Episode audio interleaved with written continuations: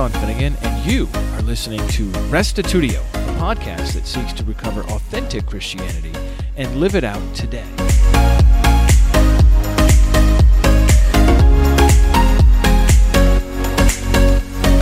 Dr. Steven Nemes is an analytic philosopher and theologian who uses a phenomenological approach to reading scripture and constructing theology. In this interview, I ask him about his unique approach to evaluating doctrine, especially the Trinity, from a phenomenological perspective. We also discuss restorationism as a common ground and delve into church history extensively. In the end, Nemes argues for freedom rather than dogma when evaluating various doctrines related to the Trinity. Here now is episode 477 Questioning the Trinity with Steven Nemes.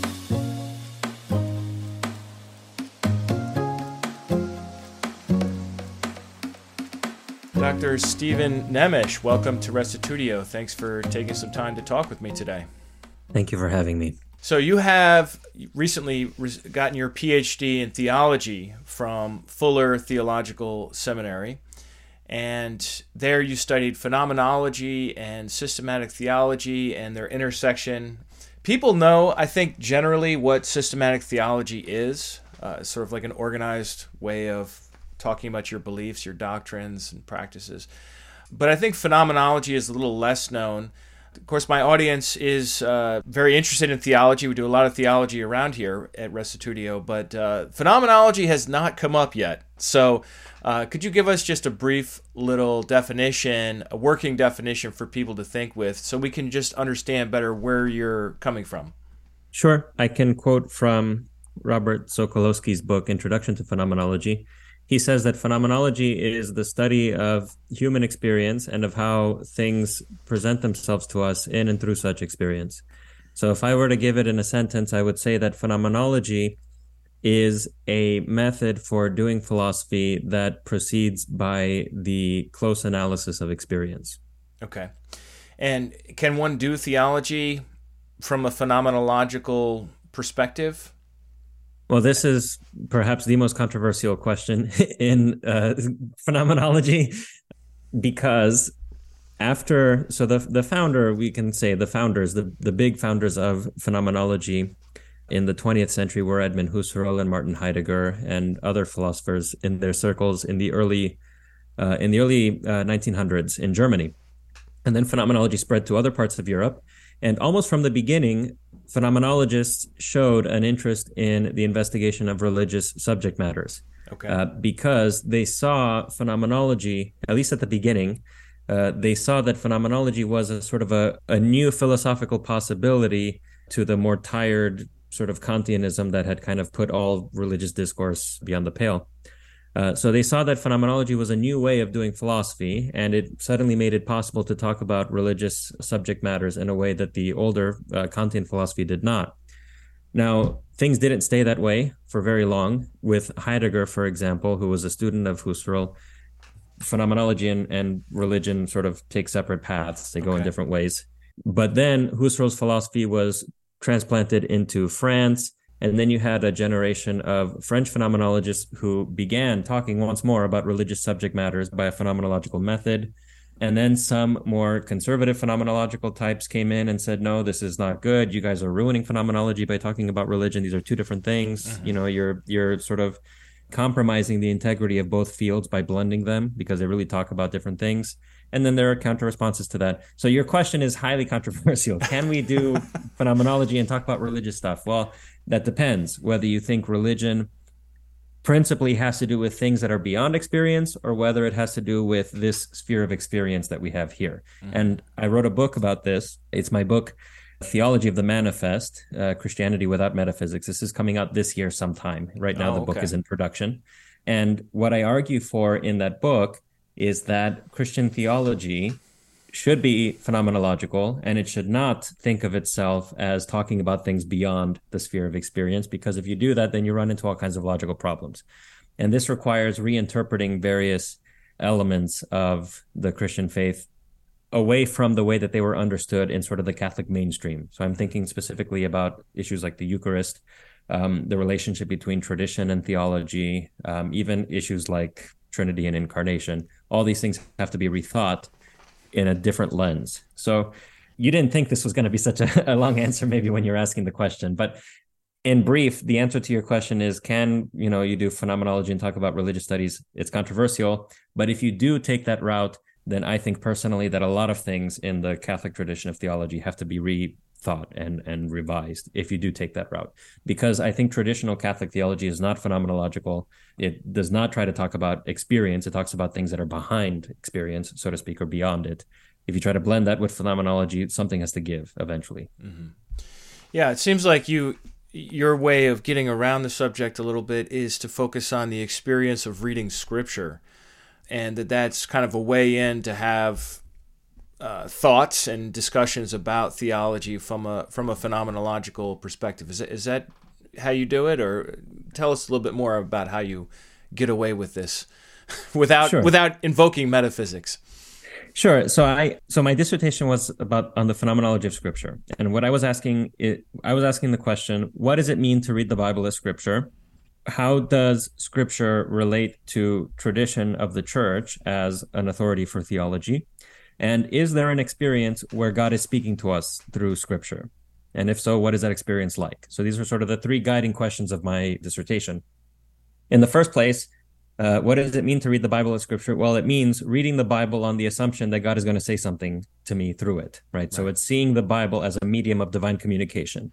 Now, does what God says have to agree with what the human author says? Uh, does God necessarily endorse everything that the human author, author says? These are other questions, right? So these are things that people can disagree about.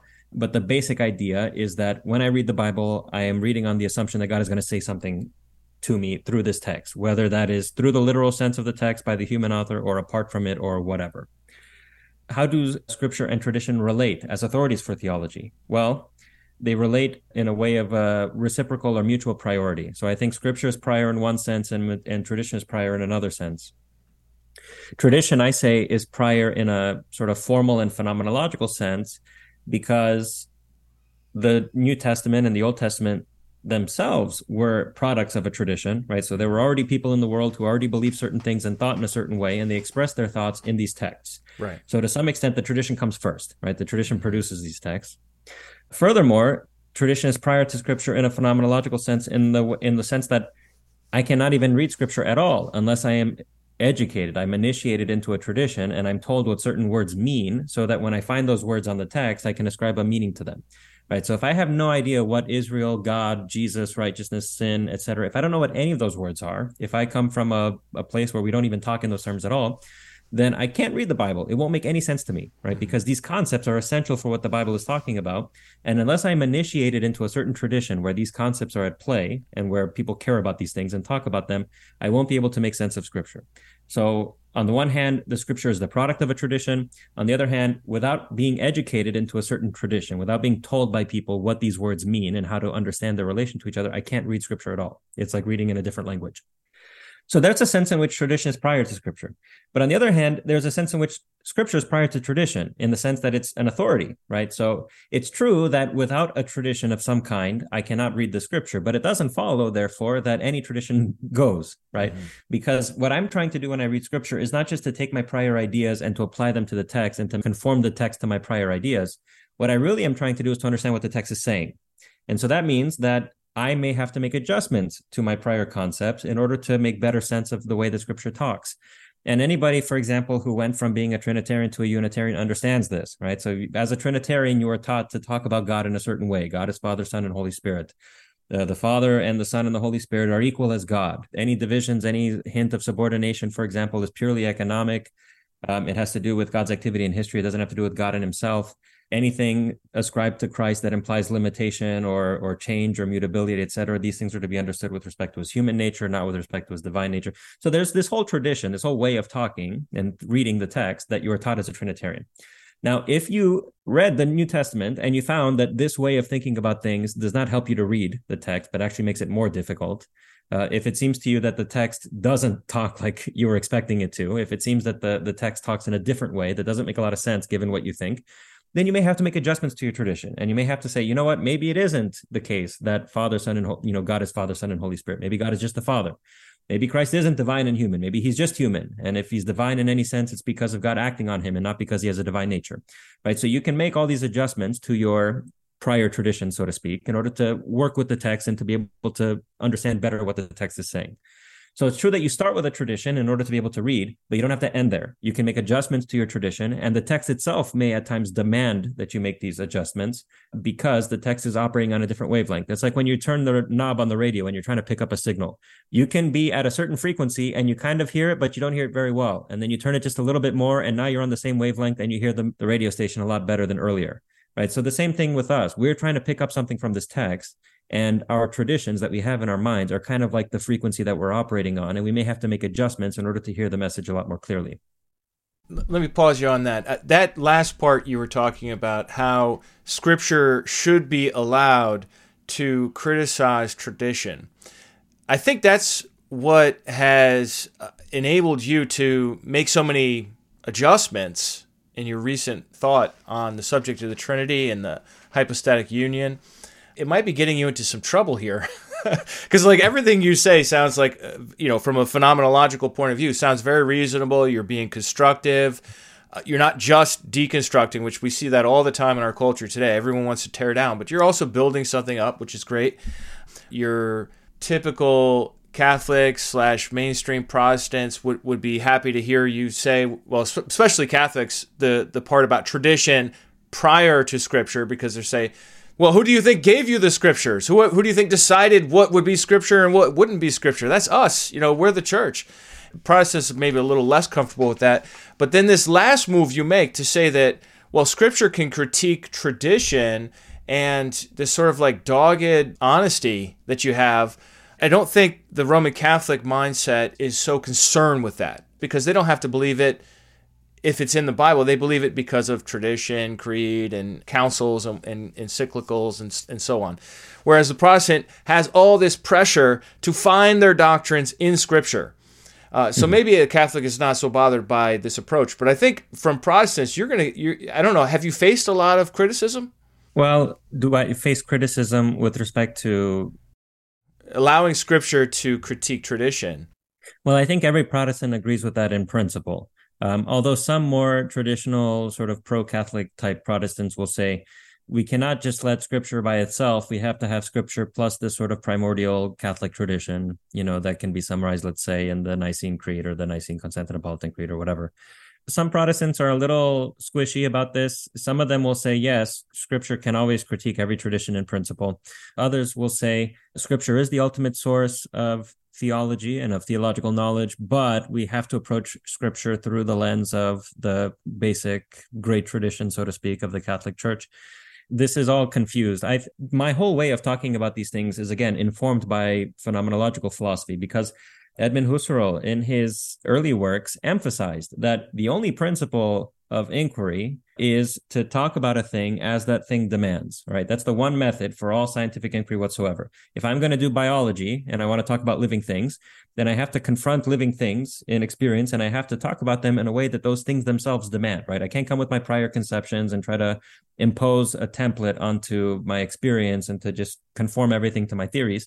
I have to allow my theories to be guided by the way things are themselves and the way they show themselves to me in experience we can say that the only canon, the only standard in biology is living things themselves. That's the standard for our inquiries. The only standard in astronomy are the stars themselves. We have to talk about the stars the way they are and not as the way we think they should be. And so also, if we're if we're talking about the interpretation of the New Testament, the New Testament itself is the standard for what we say about it, right? So we have to talk about the New Testament the way that the New Testament demands that we talk about it, rather than the way that a certain tradition suggests we should talk about it, and so on. Because the New Testament is what it is. And when I talk about it, I want to be truthful. And that means talking about it as it is, not talking about it as other people say that I should talk about it or whatever. You know, you mentioned earlier this this Catholic argument that you get sometimes. Well, you know, who do you think chose the canon of scripture? Who do you think established these things? It was us. A lot of times I think in discussions with Roman Catholics, you give an argument, hey, look, it looks like scripture doesn't teach what you guys say. And then they'll give this counter argument. Well, where do you think you got scripture from? It was from us strictly speaking, that's a red herring. It doesn't matter. All right. So you can have determined the canon of scripture. I can even say, yes, you guys correctly selected the inspired books out of all the books that were available at this time. You guys were right. These are the inspired ones. Okay, that's great. It's a separate question whether those books say what you say they do, right? Because that's what we're talking about. Not whether the books are inspired, not whether they're authoritative, but what do they say, right? Those other questions are irrelevant. I can deny that the scriptures have any authority whatsoever, and I can still be right about what they mean. Right. So the question about the authority of scriptures and the meaning of the scripture, they're two different things. Even if the authority of the scriptures demands, for example, a certain magisterial institution or whatever, even if it, all that is necessary, the meaning of the scriptures is something else. The texts mean what they mean independently of what we say about them. And our goal as researchers, as inquirers, should be to speak about the text as the texts themselves demand. Okay, so this question about authority is irrelevant. What does the New Testament say? How does the New Testament demand that we interpret it? That's really the question at hand. And all these other questions about authority and tradition are irrelevant.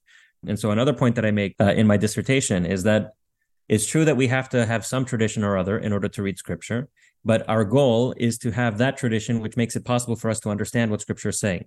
And the only way to do that is to have all these traditions that exist out there in the world right now that are claiming continuity with scripture to prove themselves. Okay, you say you have the scriptural teaching. Okay, provide an interpretation of the New Testament, which seems so natural that it could have come from Paul or Peter or John themselves, right? Try to come up with a way of interpreting the scripture that seems so natural that it would come from the author himself. This is how you prove yourself. From the mere fact that you need a tradition to read scripture, it doesn't follow that I need your tradition. I want what the scripture is actually saying, and your tradition has to prove itself in comparison with others by providing an interpretation of scripture that seems natural. And if you can't do that, then everything else that you can say in your favor is irrelevant, right? Because what we're talking about here and doing theology is interpreting scripture. Yeah.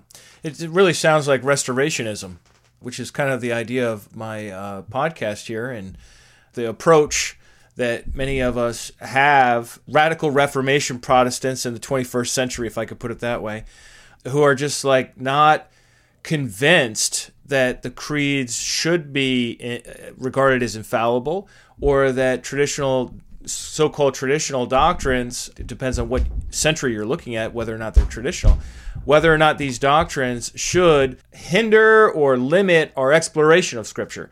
The restorationist says well let's let's see if we can't get back to the first century understanding of the new testament roughly speaking. You know it's not an exact date but let, let's try to understand it in its own thought world to whatever degree we can not that we don't try to live it out today in the real world as well. You know, that's obviously important, and we do have to ask answer questions about smartphone usage and other technology issues that come up. But uh, I recognize your approach is from a completely different perspective angle from phenomenology, but it just reminds me a lot of what it is a lot of us are trying to do uh, to peel back these layers and get back to the the original.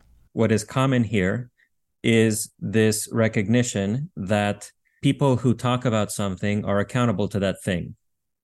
All right. So if we, for example, talk about scripture, we're accountable to scripture for the way that we talk about it.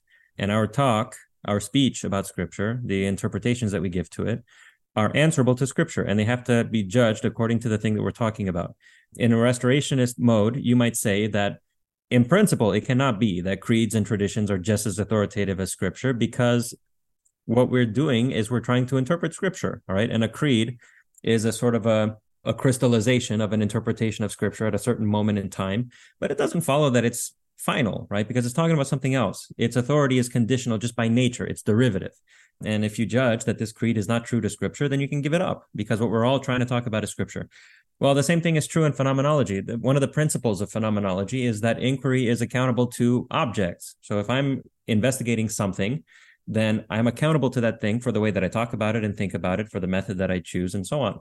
If I want to write a book about biology, but I never actually do any like field research about animals, that's a poor book because I don't have the appropriate method, right? I'm accountable, you know, in a sense, accountable to the thing that I'm talking about, and my, I need to have an appropriate method for that thing.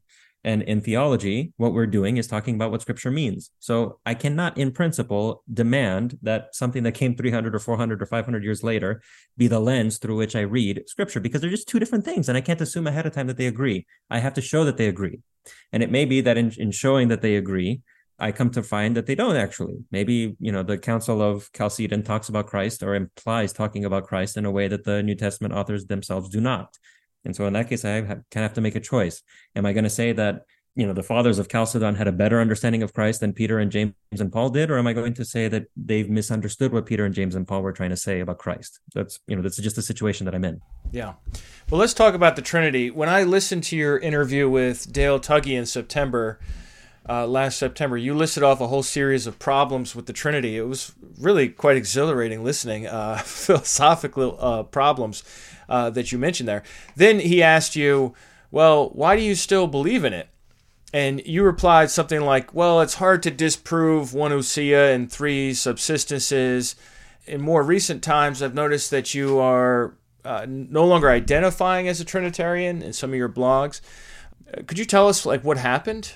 Yeah, so I I should express my position as follows. In principle, I am agnostic about the immanent Trinity. Okay, so I think God in Himself, apart from all relation to history and so on, is God in himself Trinitarian, or, uh, or, as Trinitarians describe? I'm agnostic in principle about that because I don't think it's knowable. Right. So I won't say that he isn't, but I won't say that he is. I think it's just something that is beyond our ability to know. Well, that's a feature of your phenomenological approach. You could never get at that because it's not revealed, right? Correct. Correct. Yeah. With respect to the New Testament's teaching, I do not think that the New Testament teaches a doctrine of the Trinity. I think, to the contrary, it teaches something else. I don't think that it teaches, for example, that Christ is a single person in two natures. It seems to me that Christ is presented in the New Testament is a human being who is specially used by God and empowered by God and authorized by God through the Holy Spirit to do various things, but he is not one person in two natures. He's a one person with one nature who is being granted, you know, by God's grace, abilities to do things beyond what would be possible for him in virtue of his nature. I agree with the notion that there is a kind of an economic triad, if we can call it that. I think that it's appropriate to summarize, you know, the biblical narration by saying that uh, God sends His Son in the Holy Spirit, or something like that. Right? Use sort of this Fred Sanders style um, summary of the Trinity. I agree with that as a purely economic triad. Right? I agree that the basic testimony of the New Testament is that God sends His Son in the Spirit. Uh, but if you try to wed to that verbal formula a very particular metaphysical story about what that means, then I will disagree. So, for example, if you think that there is an immanent trinity and an economic trinity, and the economic trinity is sort of the mirror image or the reflection, the outworking of this immanent trinity, I don't agree with any of that because I don't think there's any evidence for it. But if you just mean to say that God the Father sends his Son to do something through the power of the Holy Spirit, then I agree with that. I can agree with that. I can accept that formula in my own system. Yeah so why why do I not call myself a Trinitarian? Why why was I a, a, bit reticent to give up the label back then? Well, I I should admit I have for some time thought that the doctrine of the Trinity is not a dogma but a theologoumenon. I have a book that's coming out this year called Theological Authority in the Church. And one of the arguments that I make in that book is that the doctrine of the Trinity should be considered something that Christians can disagree about. It should not be a dogma. It does not have the kind of scriptural attestation to make it a dogma. It is not clear even whether there's a single interpretation, right? So there's certainly a certain verbal formula. You can talk about one God and three persons or whatever. But the Trinitarian theologians themselves do not agree about how to interpret that statement, what it amounts to. There is no consensus about the meaning of the doctrine, so to speak, beyond the mere words that are used. So, given these facts, given that people don't agree about how to interpret the formula, and given the fact that it does not have, even by Trinitarians' own admission, very strong attestation in the New Testament itself, I don't think it's a dogma. I think it's something you can believe. It's a theologoumenon. It's a disputable opinion. It's something that you can believe if you think there's evidence for it. You can disbelieve it if you think there's evidence against it. Christians can disagree about these things, but I don't believe that it's a dogma. I don't recall exactly what I said in my interview with Dale. Well, I remember he he asked you, he kind of put you on the spot, and yeah. you said, "I don't see a way to disprove it, so I'm going to continue identifying with it." I don't I don't know if that's exactly what you said, but it, it kind of gave me the impression that you were still comfortable with the label, even though you couldn't give an account, any kind of an account, on how to make sense of the idea. So I think what I meant to say was that the notion of an immanent trinity itself cannot be disproven just because you know just in principle it's it's inaccessible to us. And so for that reason I don't say that the doctrine of the trinity is false. But I do say that it's a disputable opinion. It's a theologoumenon. So I think that's what I meant to say. I think that's what I said in Dale's interview. I, I don't say that the doctrine of the Trinity, specifically the immanent Trinity, is false. I say that it's unknowable. And as for the doctrine of the Trinity, just in general, considered on its own, it's a theologoumenon. It's something people can disagree about. Now, why didn't I call myself a non Trinitarian then? Well, I would have probably said that the Trinity doctrine has uh, any number of philosophical problems with it. The New Testament doesn't have to be read that way. You can get along just fine without the doctrine. I suppose they just didn't come out that at that time in this way. But further reflection on these issues and further consideration of the problem uh, led me to the conviction that no, I should say publicly what I think, and I should I should you know make a public case for the alternative point of view. Uh, one thing that I find very disappointing about these conversations that I've had online is that there are people who are extremely confident in the doctrine of the Trinity and who think that you've you know sort of fallen off the wagon if you don't believe it, but they don't read anything by non-Trinitarians. They don't have any idea how a non-Trinitarian would respond to their arguments. They don't have any notion whatsoever of the critiques that trin- non-Trinitarians bring to Trinitarian exegesis of the New Testament, for example. I thought that this was, you know, sort of annoying. It was kind of bothersome to me. My background is in philosophy, as you know, and uh, in theology, and I've always been a person who thought that if you're going to, you know, have an informed opinion about something, you have to hear all the sides, you have to hear all the arguments, and that's not going on for a lot of people as regards these issues. They hear the Trinitarian arguments, they don't hear the non-Trinitarian arguments. So I said, okay, I have a little bit of a platform. Some people know who I am. I think I can start, you know, making some public arguments and and showing people that there's more to these things than maybe they originally thought. Yeah. Well, you definitely have gotten some attention. It takes courage to to do what you're doing because uh, this is a sacred cow. Just call it what it is. You're not you're not allowed to talk about it. You could talk you could talk about what it is and how to th- how to think through what a person is or how the two natures work together in the hypostatic union, but you're not allowed to say, well, maybe they just got it wrong. Like that's just mm-hmm. those that's just a yeah. thought that's forbidden in uh, a lot of Christianity today, both on conservative and liberal sides, and you know certainly among the more liturgical high church uh, traditions as well. So I, yeah. I, I'm very impressed that you're, you know, you're being consistent with yourself. You know, you're you're saying, well, this is my approach, and I'm going to apply it. Whatever the results are, they are. I'm not going to back down and pretend like I didn't just like discover some big thing was, was problematic. Yeah. Uh, so I, I really appreciate that.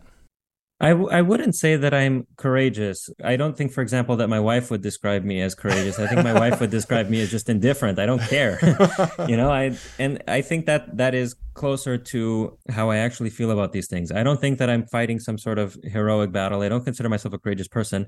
I consider myself an academic theologian, and I don't care what you say about me because I'm thinking about these things really hard and I'm trying to come up with the right answer. And it's indifferent to me whether you agree or you disagree, whether you think nice things or bad things about me. That's the true answer. For me, theology is strictly speaking an academic enterprise. And this is this is one place where I think I will disagree with even some Unitarians and certainly with a lot of Trinitarians. I talk about this a little bit in my book, like I said, uh, Theological Authority in the Church. For me, these matters of Trinity and incarnation and so on, these are very highfalutin, speculative, metaphysical matters they have nothing to do whatsoever with the essence of Christian faith. And so for me, it is a matter of indifference what conclusion I come to about them. And I don't care what people say about me for, for disagreeing with them because I think it has literally nothing to do with what it is to be a Christian. This is my approach to a lot of issues in theology, most generally. I think they're strictly academic enterprises. I consider myself an academic investigator and, a, and an academic theologian, and it is indifferent to me how people think about me. I'm interested in a purely rational and scientific, at least as far as possible, investigation into these matters. And so if if some people are made unhappy by what I say or by what I think or the conclusion that I come to, it's really a matter of indifference to me in particular. Yeah, that given that's how I feel about things, I don't call it courage or whatever. I it's it's indifferent. I Yeah, you're just pursuing the truth wherever it leads. Yeah, I'm I'm trying to do something else altogether from what a lot of people are doing. It's a great approach. You said something in it in, in the interview with uh, Dr. Tuggy about uh, Mark Edwards' book, Catholicity and Heresy you talked about how the Gnostics tended to hypostasize, if that's even a word, uh, make into a person attributes or characteristics. So, like, wisdom becomes a, a, an entity, an aeon or whatever, and uh, you know you've got a nous and uh, what else, spirit, and you know you have all these multiplication of these a- abstract qualities made into agents of some sort. And uh, you, you said Mark Edwards made the point that the Nicene reasoning actually drew upon this Gnostic move of making a person out of a out of a quality. Uh, I wonder if you could talk a little bit more about that because uh, that's really a fascinating idea. Did, did, did he provide any evidence or like how how can you how could you even establish that? So I should be clear. I don't think that the Nicenes were drawing on Gnostic works. It's just that the same impulse was involved. Finding a reference to a quality and then hypostatizing it, you know, turning it into a person. That I think is an impulse that was in, at play in the Gnostics, and it's also at play in the Nicene theologians who make God's word and God's spirit into something. Now they're selective here because there are a lot more qualities than word and spirit that are mentioned in the Bible. There's wisdom, there's righteousness, there's this, you know, there's the right arm and so on, right? Truth. So the Gnostics maybe are more consistent in saying, well, look, we have a, a hundred aeons or a hundred archons or whatever they're called but the, it's not that the the Nicenes are drawing from the Gnostics; it's that the same impulse is at play in both of those uh, schools. Now, I I have a speculation. This is purely a speculation on my part. I cannot substantiate this opinion now, but it's an idea that I have in my mind. It seems to me that there was in Alexandria a certain tendency in Christianity to think of Christ as this pre-existent divine being Walter Bauer, for example, in his book uh, Orthodoxy and Heresy in early Christian history or something along those lines in early Christianity, he argues that Orthodox Christianity did not even exist in Alexandria, Egypt, until you know well into the hundreds and you know, 150s or so. And the forms of Christianity that existed in Alexandria prior to then would have been called heretical by later generations. Uh, and one thing that is especially common in Alexandria is this idea of Christ as this descended divine being who, you know, sort of only appears to be a human, is not actually a human, and so on. My suspicion, my speculation is that, and of course, in Alexandria, some years later, we have Athanasius and Alexander, the bishop, who insisted that Christ was consubstantial with the Father. My inclination is to say that Nicene theology has an historic connection to various forms of Gnostic Christology through Alexandria. For whatever reason, I just think it was more common in Alexandria than in other places to think of God, Christ, as a divine being who became human or looked like a human. Now, I will also say this. Um, sometimes I wonder, I wonder if the Gnostics can't be read differently so that it's not that they have like a hundred different hypostases or whatever, but rather that they're just talking about stages in sort of you know God's consciousness or his development or something like you know the difference between the the one and uh, intellect and world soul and so on in Plotinus. These are not so much separate things as they are simply stages or elements or levels of consciousness and you can sort of you know go work backwards. So sometimes i wonder whether or not something like that is at play in the gnostics too that they didn't actually have this ridiculous panoply of 100000 archons or whatever that the you know but rather they're just talking about dimensions of consciousness and certain levels of consciousness and there's a more fundamental and a more basic one. I wonder about that myself sometimes. I don't know. I, I don't i haven't read enough on the gnostics to know if other people are proposing something like this. I wonder that because to some extent, I think to myself, where do these speculations come from? Why do they think these things at all? Right? Why come up with this story of 100,000 archons? Where does this come from? Well, you might think that people who are just particularly aware of the movings of consciousness might sense certain patterns and forms of thinking and so on. And so they sort of re- recognize these things in themselves, and then they tell this mythological story about archons and aeons and so on as a way of expressing the point. But again, this is um, just another speculation of mine. I don't know whether it's whether it, it you know would hold water. Yeah. Well, that's that is the question: is where did this come from? And uh, I would love to learn more about that personally.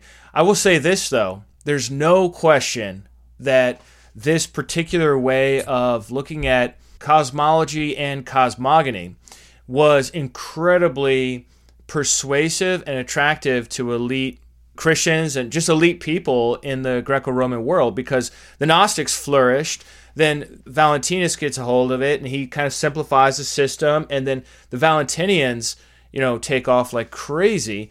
And uh, so th- there's definitely something in that system that just appealed to the to the common sense of the scientific mind or the philosophical mind of the especially second and third centuries.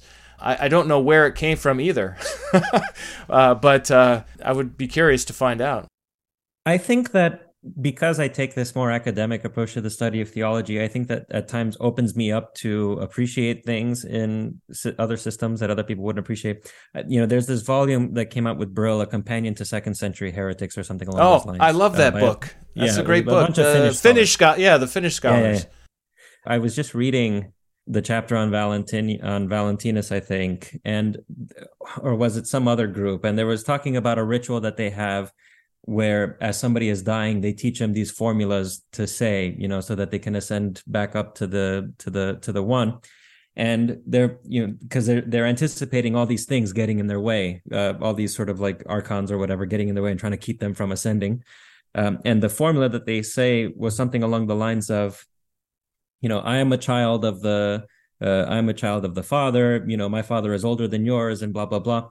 And you know, on the one hand, you know, ordinary Christians hear this stuff, they think, man, this is crazy. This is just wacko stuff. But I, I think it's something beautiful. I, you know, they were teaching people to think you are God's son. This is the most fundamental thing. Nobody can get in your way when you are God's son, and you, it is your right to return to Him. So even if like the metaphysics is weird and wonky, and we would disagree about some of the details, I think I still think there's something fundamentally beautiful that's being suggested there, which is that you belong to God, and nobody can get in your way in returning to God. You, nobody has the right to step in front of you getting to God. Which I think anybody who has a Christian sensibility and who appreciates what Jesus says, you know, for example, when he says that the Father himself loves you, uh, or if you who are evil know how to give good things, it seems to me like you, cannot help but have a certain resonance, right? Even with all the other weird stuff that's associated with it, there is a certain resonance there that that I think is is well. You don't get to be a big movement unless you have uh, an idea or a lifestyle or a way of thinking that's attractive to people. And you're right, church historians are terrible I, I don't want to name any names, but you know, I've read some books where it's like they just totally blatantly demonize uh, the Ebionites, the Valentinians, you know, Cerinthus, poor guy. Like nobody even really knows what he really believed, and just like everybody has heaped every bad thing upon him because he was sort of like the first, you know, the first heretic other than Simon Magus or whatever. But uh, let, let me, can I, you mind if I switch gears a little bit here? Go ahead. I want to ask you about the Racovian Catechism. It seems like you've been reading that, or you mentioned it a little bit in recent interview, and uh, so I just want to know, like, what drew you to that work, and what's your what's your take on the Socinian package, if I could put it that way. My impression is that Socinianism is kind of like you know liberal protestantism before liberal protestantism it's a lot of the same ideas a suspicion about substitutionary atonement low christology an emphasis on ethics and on a transformed life rather than on you know this more juridical imputed righteousness sort of ideas that you find in more conservative forms of protestantism. I'm interested in the racovian catechism specifically from the point of view of its doctrine of christ's person. So i'm interested in the way that it interprets the new testament and the arguments that it gives for its understanding of christ as a human person who is specially used by god rather than as god himself I think in many ways I am also a kind of a liberal Protestant, a sort of a neoliberal Protestant. Um, I do not share the same suspicion of substitutionary atonement in any form whatsoever. I can understand the criticisms of particular formulations of like penal substitutionary atonement. My own preferred view, I would say that Christ makes atonement for human sin through his death, but not because God specifically punishes him, but rather because he he performs something that makes up for it. Uh, you know, he he asks that his death count for people. So he he makes of his death an offering for sin rather than he being punished uh, by God. So I I agree that there's something wrong with the image of God the Father punishing the Son. I think that there's all kinds of problems if you talk that way, but I still think it's appropriate to talk about substitutionary atonement in this sort of non-penal sense where Christ makes an offering of his of his death. He shows faithfulness to God even to the point of death and alongside this faithfulness, he asks that God forgive the sins of the world, or however you would want to put it. So I, I disagree with the Racovian Catechism and with Socinianism generally about substitutionary atonement. I think that there is a place for it. I don't think that atonement is strictly speaking just moral influence. I think that there is a sense in which God has a claim to make over us, and he forgives us in some sense or other because of Christ. Well, it's hard, it's hard to read Isaiah 53 without any kind of substitution at all. I just don't know how you'd exegete it away. Yeah, I'm inclined to agree with you. So I, I disagree with Socinianism and certain forms of liberal Protestantism on this respect about a substitutionary atonement, but I, I'm interested in the Racovian Catechism specifically from the point of view of its Christological exegesis. That's where that's where my interest really lies, and that's where I think a lot of very good arguments are to be made. Yeah. Let me ask you about your book, Orthodoxy and Heresy, the little one.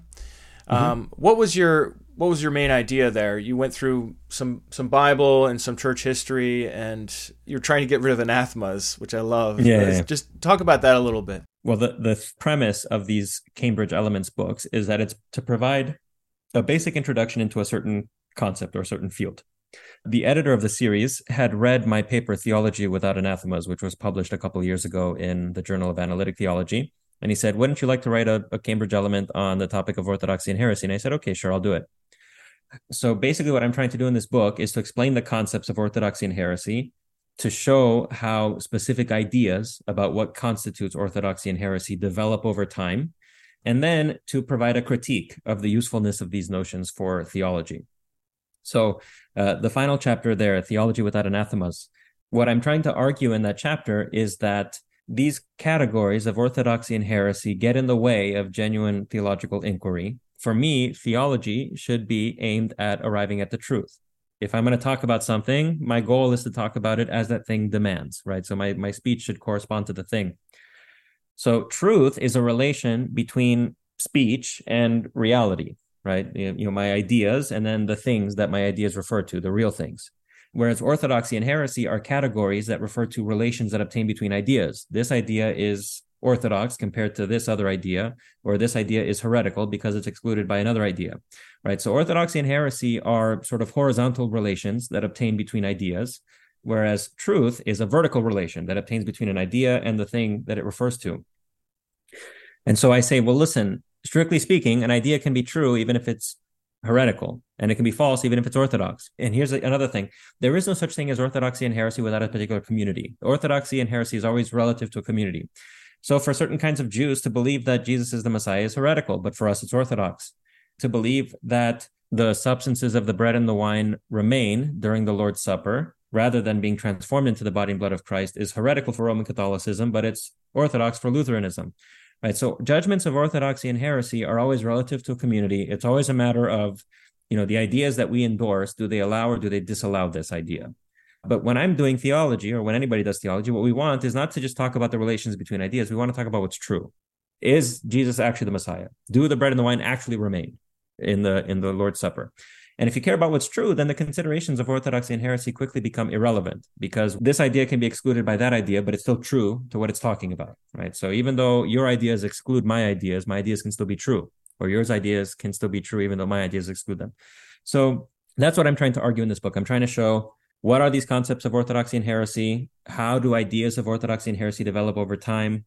in the course of that historical narrative, I also say at various times, like, look, this is when a preoccupation with orthodoxy and heresy got in the way of genuine theological inquiry. And I make this point, for example, in in connection with the iconoclastic controversy in the eighth century. And then I talk about the relationship between scripture and tradition, and then I talk about theology without anathemas. So that's a basic idea of this book. It's a sort of an intro to these topics. Mm-hmm.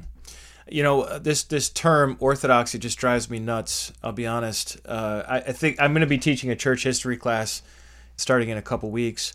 I'm going to try to avoid using it at all, uh, just because the the it's one of these words that already me you already win if you if you get the label, you know, because right, it, it, right. technically it means right opinion. and yeah, so like yeah. I, I'm just really hesitant to to assign that to any kind of community or group of Christians, past or present, uh, just because it's, it's just such a huge claim. I don't think I can get it completely away from it because of the whole Eastern Orthodox. You know, they're still claiming that name, but I know it's very common to to label the predecessors who in some ways agreed with Nicene Christianity as proto-orthodox, but I'm to I'm to try to come up with another label I think just to just to not make it you, this is something you see in church history a lot. Oh, they were they were anticipating the Trinity or they were trying to express it but they just didn't quite have the words yet and it's like no, it's developing, man. It's it's it's an evolutionary process. It's it's clear as day that these people are subordinationists and not right. egalitarians, if I could put it that way. Well, what I, I agree with you about the the trickiness of using the label orthodox. So in my, I mean, I think I'm orthodox. Yeah, naturally, of course. Right, and of course you think you're orthodox, but we might yeah. disagree on some things. So it's just a I don't know. So I in my book I always put the words orthodox and heretical and Catholic in scare quotes because these are words uh, whose connotations um, go further than just the meaning of the word on its own, right? So I I always put the words in, in scare quotes. Um, with respect to this issue about you know proto orthodox or whatever, I agree with you entirely. I think people like forget like it. You know, strictly speaking, evolution has no direction right? There, it's not as if the the process of evolution is going somewhere. It's just that um, what exists now you can trace a line back to something that existed in the past all right? And there were various contextual figures there were various situational factors that influence things to get here. Uh, but that doesn't mean that these things were trying to get here right? If, if exactly if situa- yeah. if the situation had been different it would have gone somewhere else. Other mm-hmm. species would have arose right? So evolution has no direction. And the same thing is true with the evolution of ideas. They, it has no direction. There was nothing about tertullian that demanded that nicaea come later there was nothing about Irenaeus that demanded that, you know, Constantinople came later. There were all these factors at play that led to certain ideas being pushed in this direction rather than that. But if the factors had been different, the the, the development of the ideas could have been different. Uh, just like, for example, if I had grown up uh, in one part of the country rather than another, I might have a different accent or I might have a different career or whatever, right? So you can take right. the same thing, put it in different context, it becomes something different, mm-hmm. right? It, there is no necessary direction here. Um, and certainly, I don't think that the Proto Trinitarian theologians, as they're called, had any notion whatsoever of the incompleteness of their theology. Right, right, they, yeah. They thought themselves to have a complete theology. They thought they had the truth about the subject. Yeah. They weren't like, oh, I really wish I could say this better. Nobody says right. that. They're just like, here's the rule of faith, you know, yeah. and it sounds super Unitarian. Yeah. Well, I mean, depending on how you define Unitarian, Arius is a Unitarian, right? Because oh, he yeah, he admits that the only true God is the Father, and that this is what's interesting. This was an entirely uncontroversial premise for 300 years in that that the only true God is the Father. Everybody will say that. Even the most proto-Trinitarian theologian will say that the only true God is the Father. Even now, some Trinitarian even Nicaea says only, it. Yeah, even Nicaea says it.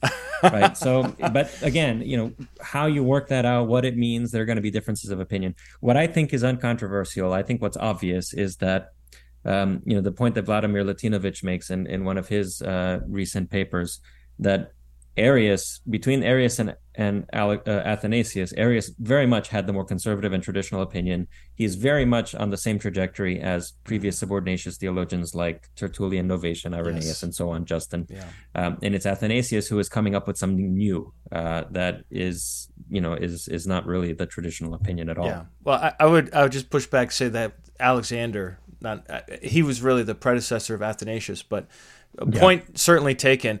I mean, when you read the Thalia, as Athanasius ironically preserved it, um, Arius says, "Look, I'm, hey, I'm not trying to invent anything new here, you know, and I'm not trying to uh, say homoousios like um, uh, Sabellius." Pfft, I wouldn't do right. that. You know, and like Arius is like super aware that there are her- Christological heresies and that he's not one of them, and he's really trying not to be one of them.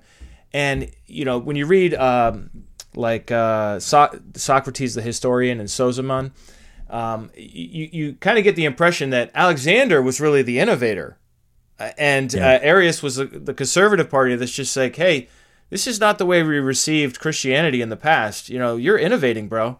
You know, and uh, right. it seems like that's more a, a, t- a take on what was happening than Arius, some evil um, outsider who infiltrated the church and brought in this horrible infection that the body of Christ fought off with the white blood cells of the Nicene and Constantinopolitan creeds. You know, that's just right. that's not history, man. That's just uh, that's propaganda. That's what that is. Right. I, you know, Alex. Um, so Latinovich has this um, portion in his article where he notes that there were two bishops from what is today called the Balkan area uh, around Croatia, that area, Illyricum, I guess it was called back then. Um, and they were taken to a council in the year 381 after Constantinople, and they were deposed and they were accused of being Arians. And part of their defense was they said, We've never heard of Arius. We don't know what he looks like. We don't know what he believes. Right. So there are people who live on the opposite end of the Mediterranean Sea who have been bishops. They are just passing on what they were taught. And their theology sounds Arian, but they had never heard of Arius. They don't know what he looks like. They don't know what he taught. You know, they never learned from him. Um, so mm-hmm. again, I think yeah. it's it's just a honest inquiry, and of yeah. course, there's there's always a move, right? So even the people who admit that Athanasius's theology or Alexander's theology was not the traditional one. Nevertheless, we'll say, well, yeah, but theology progresses and it's a better idea. It offers, you know, so there's always moves to make here. But yeah. at the very least, what's obvious is that Athanasius and Alexander's opinion was not at all the mainstream understanding of these things, you know, yeah. a generation before. And Arius did innovate. I, I, will certainly admit that. I think he innovated in reaction to Alexander. I think his whole ex nihilo claim uh, that the Son came from nothing that that was what Athanasius and others really seized upon as the most offensive, rather than saying he was he was from God, from Theos, he is uh, from nothing, right? That uh, this was this this was an innovation. You don't see that in, in previous authors. At least I haven't found it anywhere. Um, well, let me just kind of wrap up here because we're uh, coming up to an hour. And uh, I did want to ask uh, if you uh, have any sense of the Unitarian communities around the world. Uh, I know you're you're uh, finding your way. Um, what what do you think could be done for the growth of the movement in general? Do you have any thoughts on that, or at least a way to get people less less likely to immediately shut down any conversation on this important topic? Like, what can we do yeah. to to improve the discussion? You know, I really don't know. Um, I, I, you know, I was just mentioning earlier this morning because I was doing an interview with Carlos. I think that Trinitarianism, um, the way that it's presented at times, appeals to a certain dark element of human religious psychology. Uh, people are told that unless you believe this mysterious doctrine about God, you are not saved. Uh, right. And they take that to heart. I think that there is something in the human heart that is afraid of God and is worried that God doesn't actually love us and God will not accept us. And when you have these people who claim to speak on God's behalf and they tell you that unless you believe this very mysterious doctrine, which neither you nor I can understand, uh, you're outside of the fold, right? People have always believed that you're going to be out it appeals to some weakness you know just like if i knew you had a certain insecurity and i can get you to do something by appealing to that that's what's going on. It appeals to a certain weakness in human psychology this fear of god um, this fear that god will not accept us and this sort of because we're afraid of god we're also at the same time hesitant to claim that we understand him because you can't be afraid of something that you understand. Um, so, because we're afraid of God, because at the same time we don't understand him, we're sort of primed to be told that unless we believe something that we cannot understand, God will damn us. Well, all right, it makes sense. So, I'll do it. Um, I think that, like I said, I think at least in certain instances, in in certain modes of propagation, uh, Trinitarianism appeals to this dark element of human psychology, which is a sort of like irrational fear of God and it fits right? People are just unwilling to consider. That's why people don't have freedom you know personal freedom to inquire into matters of religion. For them it's not religion is not a matter of inquiry. Religion is you believe this because otherwise you're not on god's side. Uh, and there's no point in inquiring into it. Well and there um, are experts and people just right. blindly trust experts just like in any right. field right? But the the problem is you as somebody who studied the experts and who is an expert yourself at this point um, you know that the emperor's naked. Like there's no there's no expert that actually knows what the Trinity is either. Right. You know, the best you could do is like apophatic statements about what it is not. You know, to kind of like box in what you can't say, but that's right. not a definition. Right, I agree. I, I mean, you find um, Trinitarians themselves don't agree about what the doctrine of the Trinity means.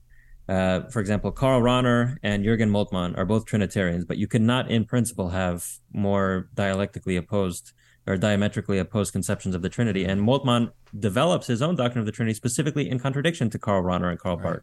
And they're, so both they're, both Orthodox, contra- right? They're both they're orthodox. both Orthodox. They're both Trinitarians, but they disagree with each other. They contradict each other specifically about what the persons are. Right. So I, I think at the end of the ga- at the end of the day, these are I don't know what to do about it. It's it's this big monstrous thing, you know, this big whole institution that is involved. Um, I'm trying to do my part by being an academic theologian who is, you know, has a PhD from an accredited institution and has studied under some of the big dogs and has published, you know, a lot. And I'm trying to argue, listen, there is no reason to make these things dogmas. I'm, I think personally that they are not true, but I'm I'm willing to say, listen, if you think that it's true, you can believe it. But at the very least, don't make it a dogma because you're overstepping the bounds when you say that you have to believe this, despite its lack of attestation in scripture and despite the fact that nobody really knows what it means. Um, so I'm trying to do my own small part in making non-Trinitarian perspectives academically defensible by saying that you know the Trinitarian perspective does not deserve the title of dogma. Um, ordinary Christians, I should say ordinary, non-academic Christians, Christians who perhaps are not involved in the academic world but are just talking to other Christians all the time, uh, they can do a lot by just openly saying, "Listen, I don't believe this. I don't think there are good reasons to. You know, I think there are reasons to um, to uh, believe otherwise." Um, in these sorts of discussions, there's always a back and forth. So then you have, you know, Trinitarian resources and then Unitarian resources responding to it, and then the upgraded Unitarian Trinitarian arguments, and then right, upgraded the Unitarian arguments. Yeah. Like so, these things are always going. There's always going to be a cycle of new literature coming out, and you. So you know, part of the problem is uh, talking with people, having debates. Part of the part of the solution is. Um, or this yeah part of the solution is producing new literature responding to the latest arguments mm. these are just ongoing things right yeah. but i think also what I want to see more of is people who just don't care about the other side, who have their own life, right? We are, yeah. if if we are not Trinitarians, we don't have to be anti-Trinitarians, as if our whole life is just arguing against the Trinity. Yes. We can actually be Christians. We don't, we happen not to believe in the Trinity, but we're Christians and we have our own life. We're trying to do our own thing, and it doesn't matter to us, you know, if you disagree with us, you call us heretics, whatever. We have our own existence. Um, it seems to me that's the next step in in sort of liberated religious consciousness is mm-hmm. being free to live as a religious person and not constantly having to defend yourself not constantly having to disprove others. Yeah. Being confident enough in yourself that you don't have to constantly be in an argument with others and you can just do your own thing. Um, this is where i feel that i've reached a point in my life. I am waiting i'm trying to find an opportunity to simply live my life as a Christian and to not care as much anymore, or, mm-hmm. and to be indifferent to what other people say, and just to do my thing, yeah. and to put into practice the thing that I know I should do. Um, it's not easy, of course, um, but that that I think is another important step to take. There are too many people who their whole life is just constantly arguing online and apologetics and blah blah blah, and it's like your whole life is just in a constant debate. Yeah, uh, that's not healthy certain, either, right? Yeah, I think at a certain point you should just you should reach the stage where you no longer care what people say about you, how people who disagree with you treat you. You no longer you just do your own thing and you have your own life and you no longer have to try to earn your stage, you know, you earn your spot on the stage. You can just go on living your life. Yeah. Um well, so I think uh, that's another step to take as well. Would you ever consider debating on uh like the doctrine of the Trinity or or one particular facet of it? Like uh, I don't like doing debates. Okay. I'm not a good formal debater. Right. I don't have any problem. Like if if you wanted to have like somebody sit down and we just have a chat, you know, and you know we have like a list of questions and we both offer questions, you know, answers to questions and like a, a back yeah. and forth. I'm fine with that. But a formal debate, I don't do well. I don't like it. It's too much pressure on me. I like to have a, a calm and collected conversation with the person, and I don't mind going back and forth. My you know my degree is in philosophy. I have a degree in theology. I am not sensitive. I'm not a flower. I will not cry if you contradict me. Uh, but I just don't like the the the formal debate structure. I it, it, doesn't work. A bit artificial, it's, yeah. Yeah, it it doesn't function for me. I think yeah. there's too much of a temptation to try to score points and to try to you know uh, come out looking Use better, even though you may not sophistry and rhetoric rather than actual honest-hearted inquiry. Yeah. Um, I don't mind talking about the same thing for two hours if we can at least reach a conclusion. But debate format no. don't let you do that. In a debate format, you're trying to score points and look like you win, yeah. and I don't. I don't like that. So I would rather just sit down and have a conversation with the person than to do any sort of like formal debate. Very good. Uh, well, Dr. Nemes, thanks so much for talking with me today. I appreciate your time. Is there any uh, anything else you didn't get to say you want to say by way of closing here? Well, I, I, guess I can say that I'm I have written a book on this topic of uh, Trinity and incarnation, and I'm in the process of trying to get it published. Um, I don't yet have a publisher. I've I've written to a few different publishers, and I'm trying to see what my options are. If it if it doesn't work out as it is, I think I will try to restructure the book uh, so that it is strictly a discussion about two natures Christology. So I may try to restructure the book into a critique of dyophysitism. But as it stands now, the book is a, a book about Trinity and Incarnation, uh, and I'm trying to get it published. And I think it will be interesting to people to, um, you know, something that if it does ever get published, I think it's something that they could be interested in because I'm I'm trying to argue that the doctrine of God that is taken for tr- granted in the Catholic tradition a doctrine of divine transcendence, creation ex nihilo, divine simplicity. Uh, this doctrine of God is can't be reconciled with the verbal formulas of the doctrines of Trinity and Incarnation, one God and three persons, or one mm-hmm. person mm-hmm. and two natures. And so, because there's a tension, because they can't be reconciled with each other, it's open to theologians to give something up from this whole complex, right? Because they can't fit together, so you can give something up. They can give a lot up, you can give a little bit up. Uh, so what I'm doing in this book is trying to show the tension inherent in the Catholic conception of God, uh, and then to provide my own alternative. And in my part of my own alternative is precisely this understanding of Christ as a human being who was specially used by God, uh, rather than as a single person in two natures. So if this book ever is published, you know, I think people will be interested in reading it. Mm-hmm. Um, but you know, we'll see. Right now, I'm in I'm in the stage of trying to get it published. And do you have a book proposal posted on your site or somewhere? No, I don't. I I so I think on my website I have a brief uh, description of the book okay, on good. my CV page, so you can sort of All see right. what it's about. Yeah, very good. Uh, and what is your webpage again? StevenNemes.com. Okay, and um, you also have a blog. How do people find that? Is that linked on your webpage or?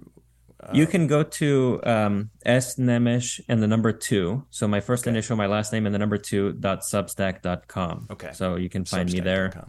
Yeah, good. that's where I've been. That's where I've been writing stuff lately. Yep, yep, good stuff.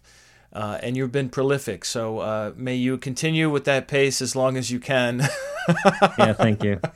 Things All will right. get difficult here when the the school year starts up again, but I'll see what I can do. Well, thanks so much for your time today. Thank you. Well, that brings this episode to a close. What did you think? Come on over to restitutio.org and leave your feedback on podcast 477, Questioning the Trinity with Steven Nemes. Some really interesting thoughts there. Honestly, I kind of wish I had more time with him because there's so much more to say, especially with his knowledge of church history. Uh, really fascinating person to talk to. So, love to hear your questions and thoughts there. I did put this out also on YouTube, as is typical, is raw, unedited, lots of ums and awkward pauses. Whereas this audio, for your listening pleasure, is highly edited and tightened up and sounds great. I did want to let you know that we have one last episode of Will Barlow's Scripture and Science class to go. Uh, but I, I've been making deals all over town, apparently. I've got another deal with Tom Hoosty for an interview with him, and there's a, kind of a time sensitivity to that as well. So I think we're, with respect to uh, my good friend Will Barlow, we just have to push you another week, Will, and have this interview with Tom Hoosty. He's he's starting a new YouTube channel and website called Unitarian Anabaptist. So stay tuned for that next week. And uh, then after that, we'll be finishing up our scripture and science class. Well, that's it for this week. Thanks for listening here to the end. If you'd like to support this ministry, you can do that at restitutio.org. Thanks to those of you who are doing that. We Really appreciate it. It's really helping to purchase a lot of resources in the research phase for my upcoming church history class right now. Those of you who have done any kind of theological or church history research know that there are these obscure books that you sometimes need to do business with that for one reason or another are not super popular and therefore are rather expensive. Some of them even $150 or more if you get them published by Brill. And sometimes you don't really have a choice. But uh, so thanks so much for those who, of, of you who support. And uh, hopefully we'll have an amazing 2023 uh, as we do delve into more church history and interviews and all kinds of exciting theological and scriptural explorations as we continue in our quest to to restore authentic Christianity and live it out today. Our twofold mission statement. So thanks everyone. I'll catch you next week and last of all, don't forget the truth has nothing to fear.